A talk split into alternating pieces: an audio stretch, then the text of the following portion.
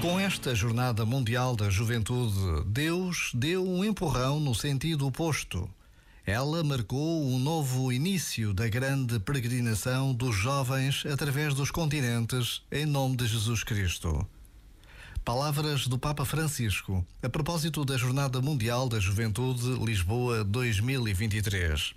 Todos podemos testemunhar a imensa multidão de jovens vindos de todo o mundo que se reuniram para um encontro único, dias de festa, de alegria e de oração, que são evidência da presença de Deus entre nós.